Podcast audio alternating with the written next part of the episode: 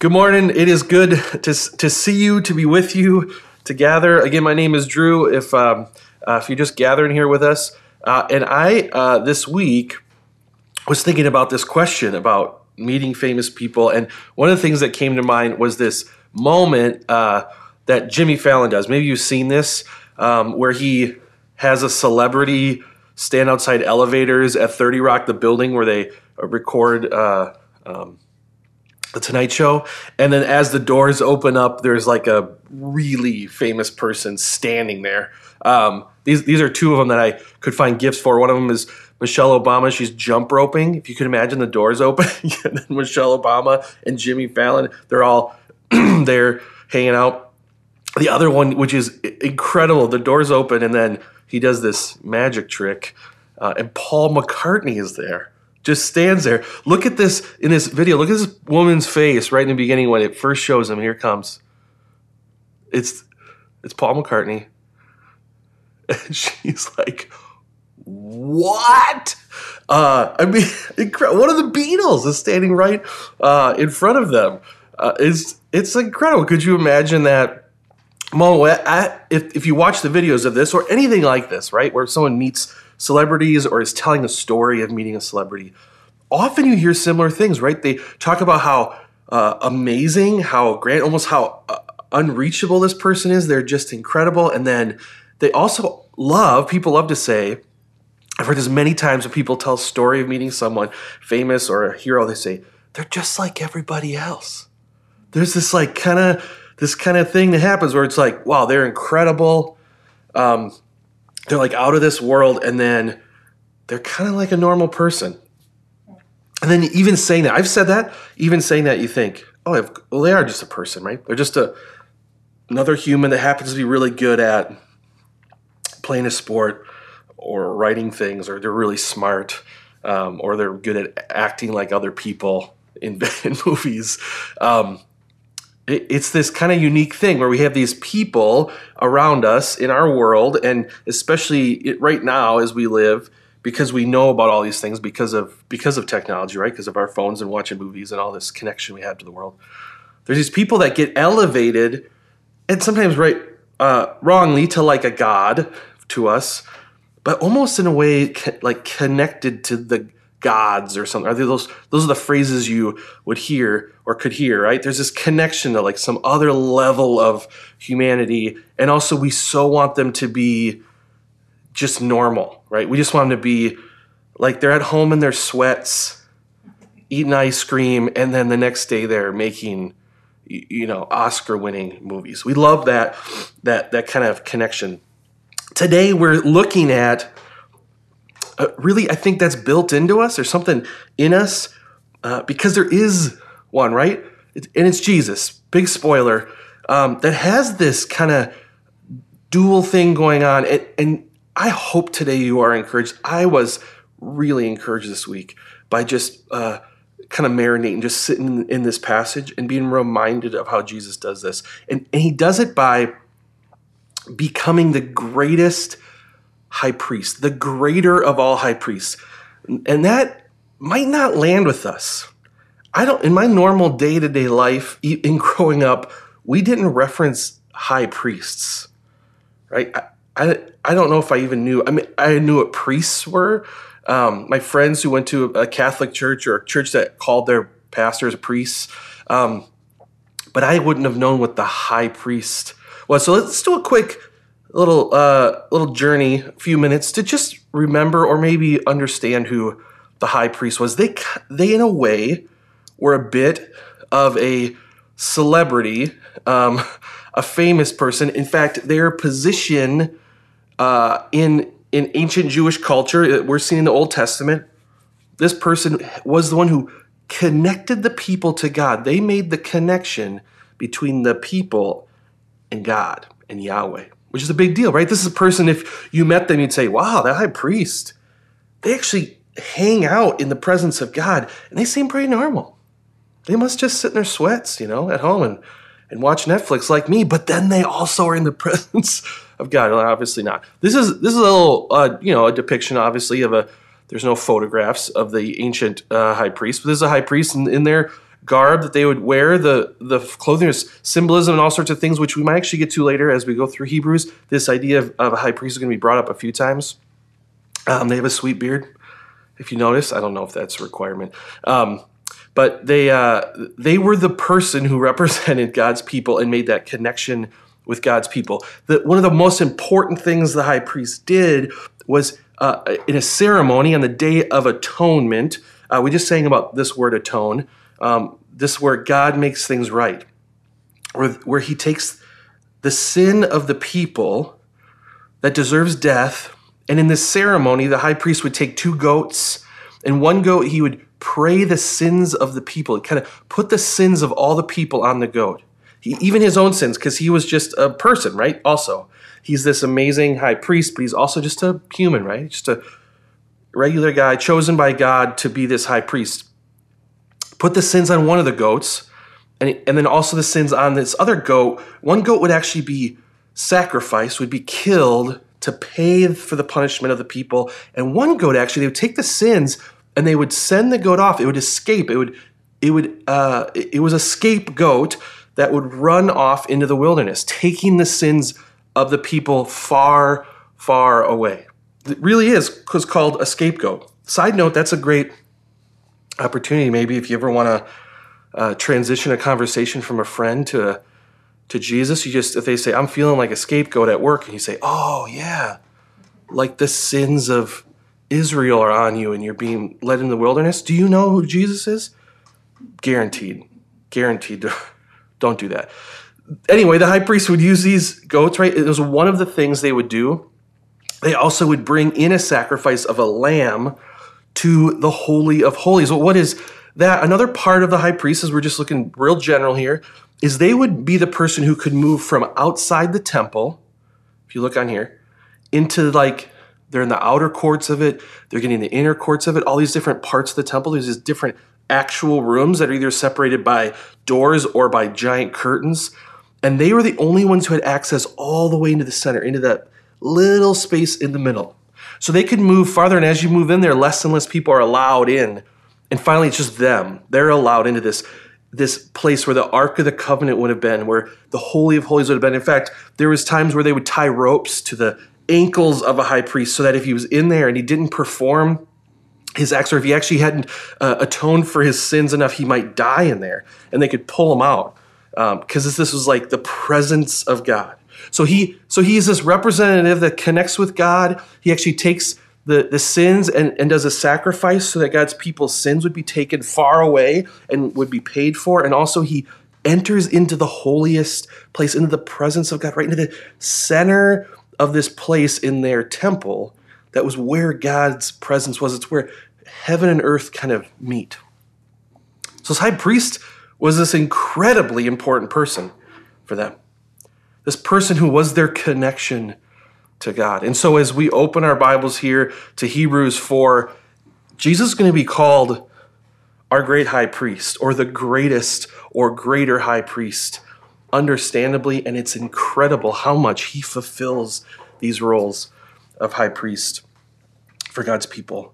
We're just gonna we're just gonna get on it a little bit today. This is actually going to continue to play out throughout Hebrews. It's one of the big themes that plays out. And why is that? It's because um, we're seeing here the author of the book of Hebrews writing this letter or this sermon to a group what we think are Jewish Christians who probably being persecuted, or at least having a crisis of faith, saying, I think I might want to go back to the system, the religious system I was in. Or I might want to just go move away from Jesus. And he's saying, Do you remember this really important person? The one that connected you to God? This person, Jesus is far greater than them. He actually is the ultimate version of them. He's the he, he's the crescendo of the high priest, reminding them like, don't go backwards to them. Jesus actually fulfills all these things and even greater. And so, as a high priest being this kind of pinnacle, this celebrity, this uh, this great person culturally for them, he wants to remind them that, in fact, even right um, in in this period of time historically, if you remember, the high priests were actually not representing God's people very well with God.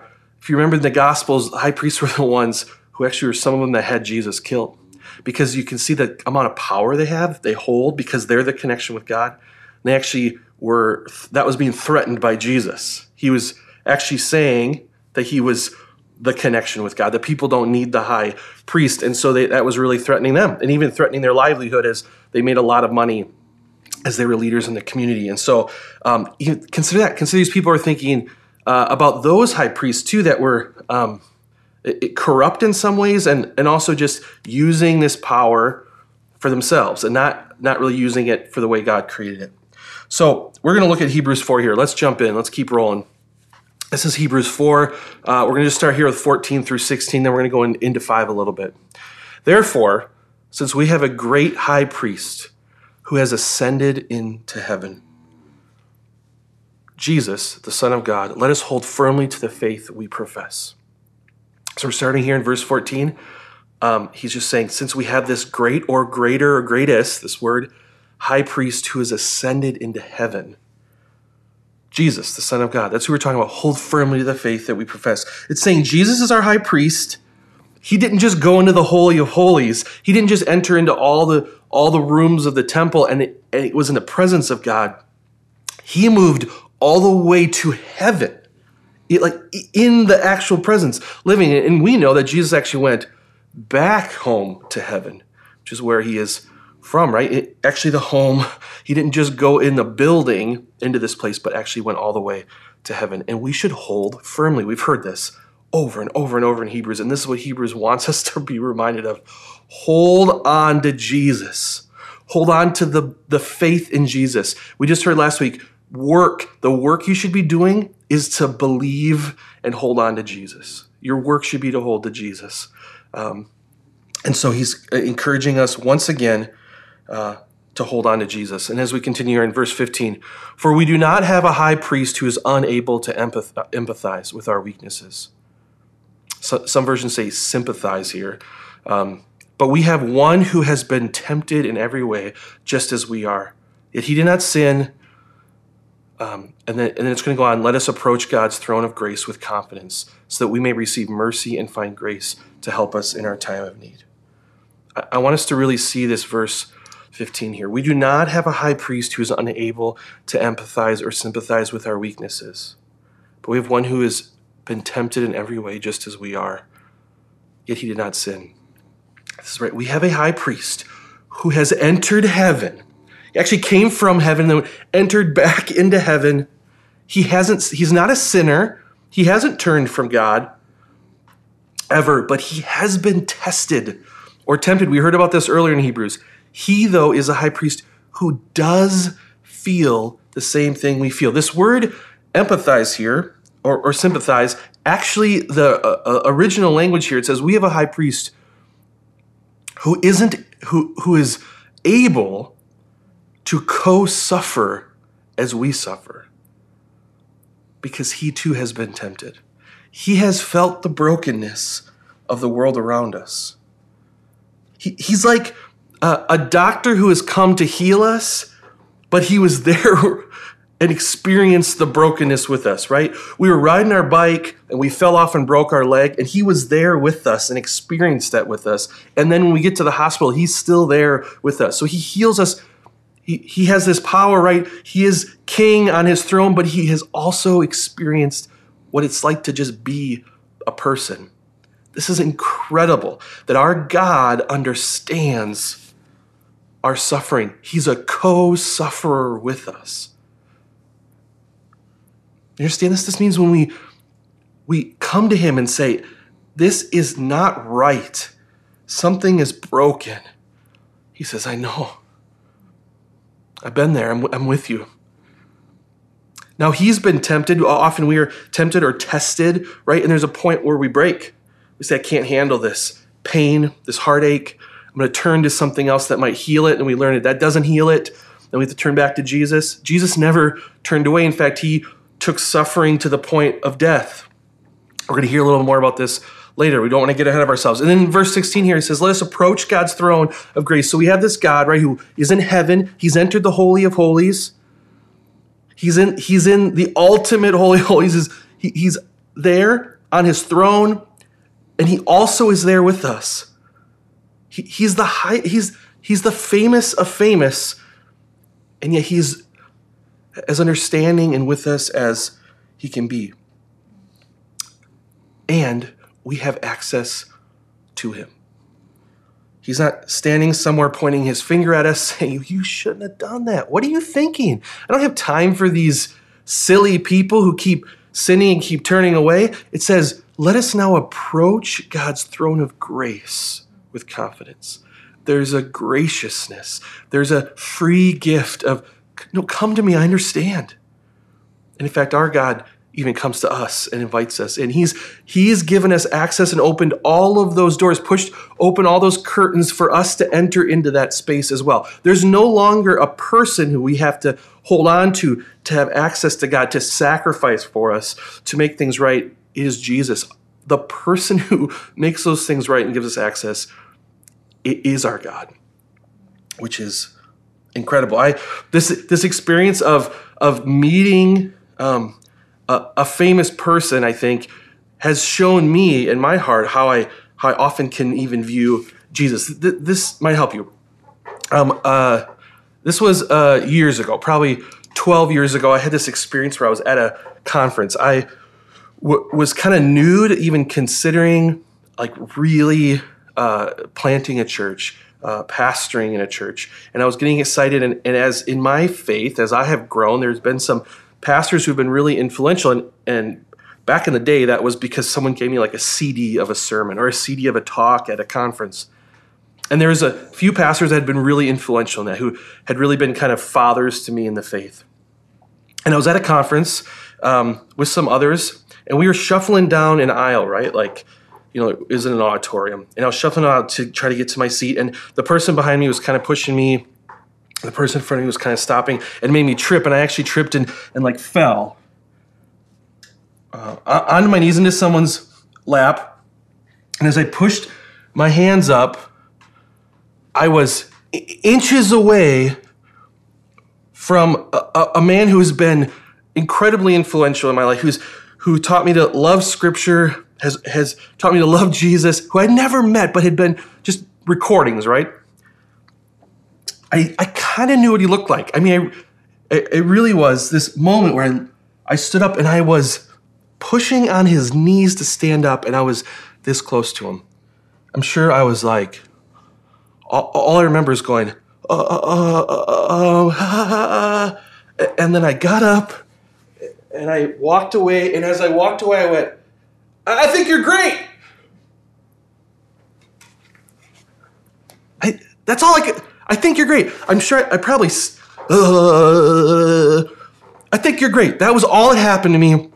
As fast as I could, I shuffled on the aisle. I made the people I was with sit way in the back so that we wouldn't have to be close to, to him. And I couldn't go. I don't even remember anything that the speaker said at that session. I was just losing my mind that I had met like a hero of mine.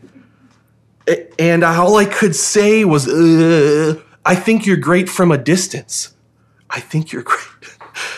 I don't know if he even noticed. I mean, there was all these people trying to shuffle through, or if later he was talking to friends at lunch and he was like, "Did you guys see that guy who fell at me and yelled? I think you're great." He could have said, "Hey." I, I later actually had the opportunity um, through some connections um, to actually get to sit like at a meal a few times and and meet him and, and guess what? He was a pretty normal guy. He was a nice person. Oh, because he's just a human who God has used to really bless people and encourage people. He's just a pastor at a local church that I happen to get CDs of. But I, I, I share that because I'm just I'm just dumb sometimes, uh, and part of that is I think that's how I see Jesus though often. I, I I sit up and I go, oh, it's Jesus. Oh, you're very holy and you're up on your throne, and I'm so sorry I've interrupted you. I'm so sorry that I have this thing. Uh, how do I explain it? Um, sometimes people like betray me. I think they like me or they're with me, and then they turn on me. I know you don't get that because you're like Jesus and I just go, uh, I think you're great, Jesus. And I move on, and I go, I gotta find someone who would understand this, who who would get it, who had been like has suffered the way I feel suffering. Right? And th- thankfully, the author of Hebrews here is reminding us we have a high priest who, who, yeah, he's great. And he has been there with us He's a co sufferer with us. I don't, I don't call Jesus for an appointment and, and uh, right, his admin is like, we'll see if we can get you in next week. He's got only 15 minutes between two meetings. Well, I don't know. And then he cancels on me. Right? He's he's not a, a parent who who is on their phone and like, yep, yeah, okay, cool, that's cool, that's cool, okay, whatever, great, great, great. I got something to do. He's on his throne of grace and with us. Our God is with us. Let's keep moving here. They're going to continue. This is so important. In Hebrews 5, they're going to explain a little bit. So the author is going to say, if you forgot how this high priest thing works, uh, and, and we've already looked at this a little bit, so we're going to be pros at this. You're all going to know all this already. In 5, it says, Every high priest is selected from among the people and is anointed to represent the people in matters related to God, to offer gifts and sacrifices for sin. Remember, we this is what we know about high priests. They they are a person themselves, which means they also are a sinner who needs their their sins taken care of. But they've also been appointed by God to represent God's people. They've also are they give gifts and sacrifices on behalf of God's people. So in verse 2, he is able to deal gently with those who are ignorant and are going astray, since he himself is subject to, to weakness. This is saying that uh, the high priest, this is referring to the actual human high priest, is able to be gentle, kind, sympathetic, a, a co sufferer in his approach to people who are ignorant and are going astray. This is actually referring to sin. These words are referring to being ignorant, which is uh, the kind of sin that is um, unintentional. They're unaware that they're doing something that God has not called them to or created them to, or, or they just uh, are, are distracted or confused, and then or are going astray. Actually, is the other part of sin where it's intentional. I, I'm aware of what God's doing, and I'm just being disobedient. God has set up a way for us to live in this way, and I've said, no, I don't think that's how I'm going to do it. And so it's saying our unintentional or our intentional sin, this high priest is gentle with the people because he understands the weakness because he feels the weakness. He is a sinner too and he feels the weakness. He he is a co-sufferer and understands what it's like to feel tempted or tested or or to want to turn away. And then in verse 3 here, this is why he has uh, has to offer sacrifices for his own sins as well as for the sins of the people, and no one takes his honor on uh, this honor on himself, but he receives it when called by God, just as Aaron was. So, saying, remember, he has to give sacrifices for himself. That's how we know he too is a sinner, and we know he has been given this honor by God. Now, this part is really important because they're still they're still connecting Jesus to a high priest here, and they're saying Okay, Jesus makes a way so that we can be with him. He can be present. He's a co sufferer with us. He sympathizes with us. He's on his throne and he's right here with us. And you're going to sin without knowing you're even sinning. And you're going to sin and know that you're sinning. And, and either way, this Jesus who under, understands that struggle doesn't sit and point his finger. Say, what are you doing? He doesn't just shout at us from across the room. He doesn't send us a text like a sad face, what do you think you're doing, right? I don't know what Jesus, uh, thumbs down and a sad face whenever you sin, right? Even when you're unintentional, you're like, what did I do? I didn't even know what I did, right? It says he gently deals with those. Our, our God is with us, has made a way. He's on his throne as king. He's a co sufferer who gently deals with us. I think of this um, in uh, early as we were parents. Um, uh, one of our daughters was said something really unkind uh, to Kelly, my wife, and so we were trying to, as we we all calmed down, and then we said, "Hey, you need to talk to mom, make this right. Let's can we apologize to her? Can you say like I did this and it was wrong, and I'm sorry I hurt you?" And She said, No, I can't. Why, why can't you say that? I don't know. I, I don't know what mom's going to say.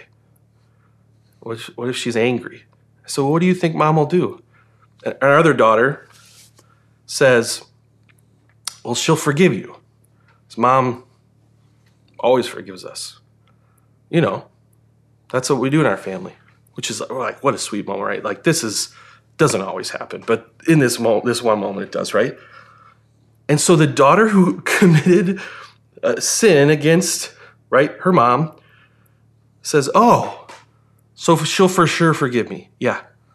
Okay, then I can then I can make things right. Not in, in our house, right? We're all sinners.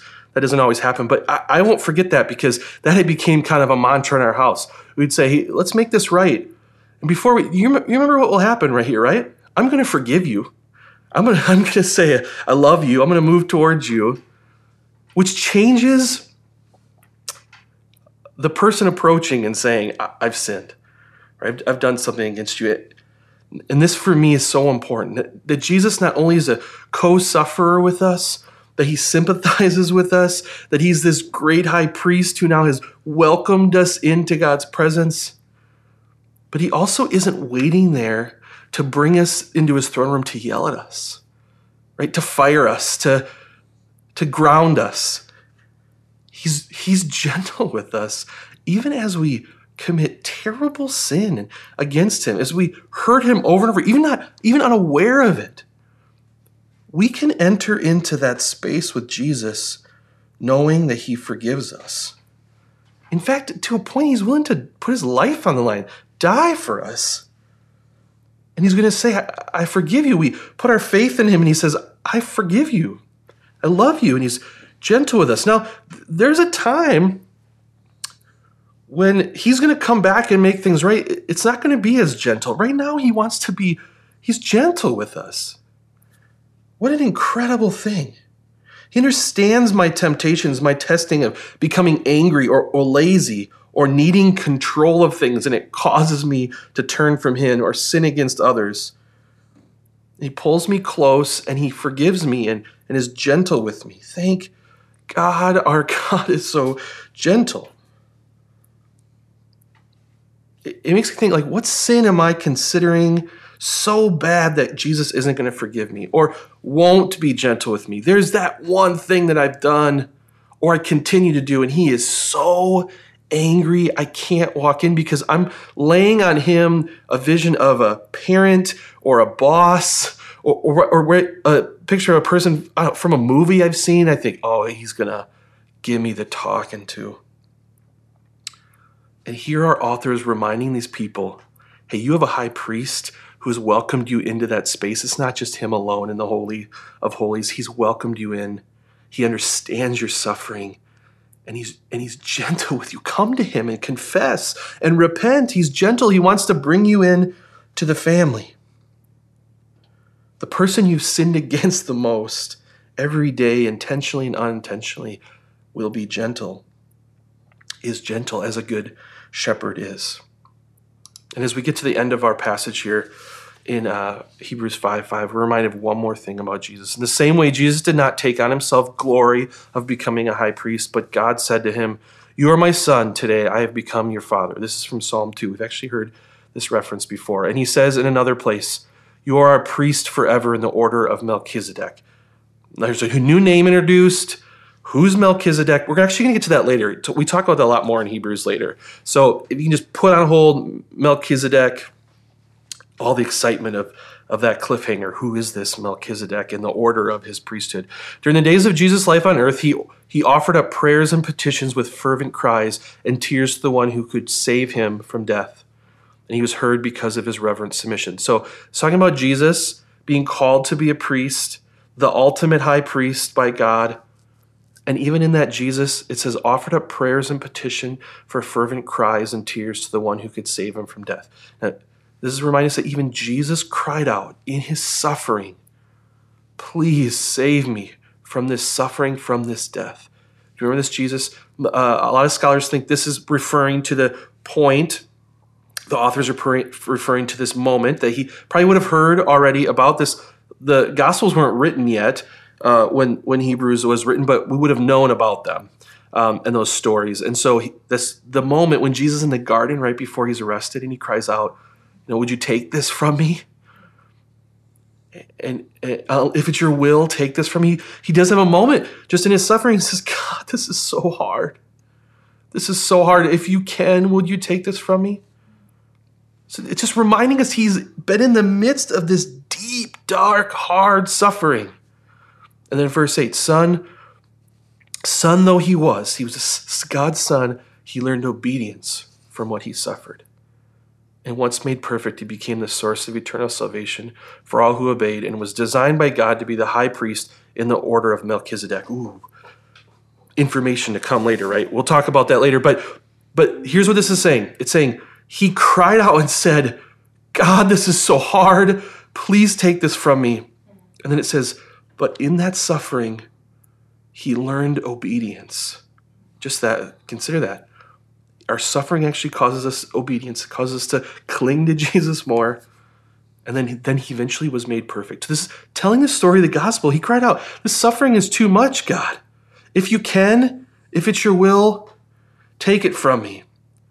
And then Jesus says, in that, if you remember that's that part, that, that passage, he says, Not my will, but yours. So he's saying this suffering is so it's okay to cry out. This is broken. But I also trust you, God. So he is a high priest who not only is with us, has made a way for us to connect to him, is a co-sufferer. He's gentle with us. He, he draws us in.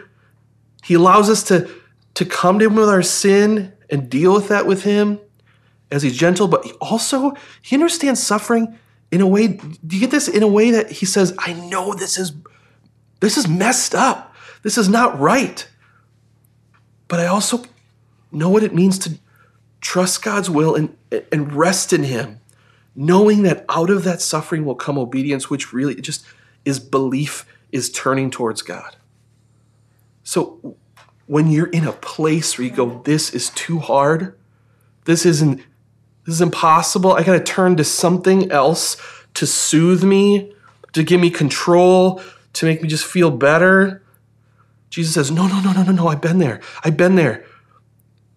In that suffering, clinging to me will cause you to draw closer to God, which we know from last week from the verses before that brings rest and peace and joy. Jesus knows what it is to be in that extreme spot of suffering and the value of trusting God's will in that.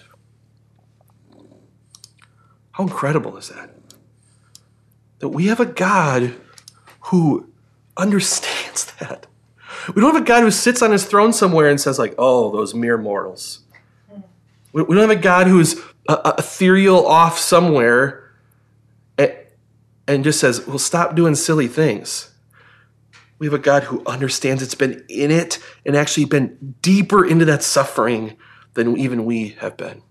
I love how, as, as we end our time here, we're going to move into some time of communion here. You want to grab your communion supplies. Uh, Dane Ortlund, in his book Gently and Lowly, which I have been reading, has been so encouraging just to remind it how much Jesus loves me and is with me. She writes a chapter on this uh, passage. He says, If you are in Christ, you have a friend who, in your sorrow, will never lob down pep talk from heaven. He cannot bear to hold himself at a distance. Nothing can hold him back. His heart is bound up with yours. What a good word to hear today. As we mourn brokenness, as we feel suffering, not only is our God close to us, but He understands it and He gently deals with us. He, he, he does surgery on our hearts to cause us to draw close to Him.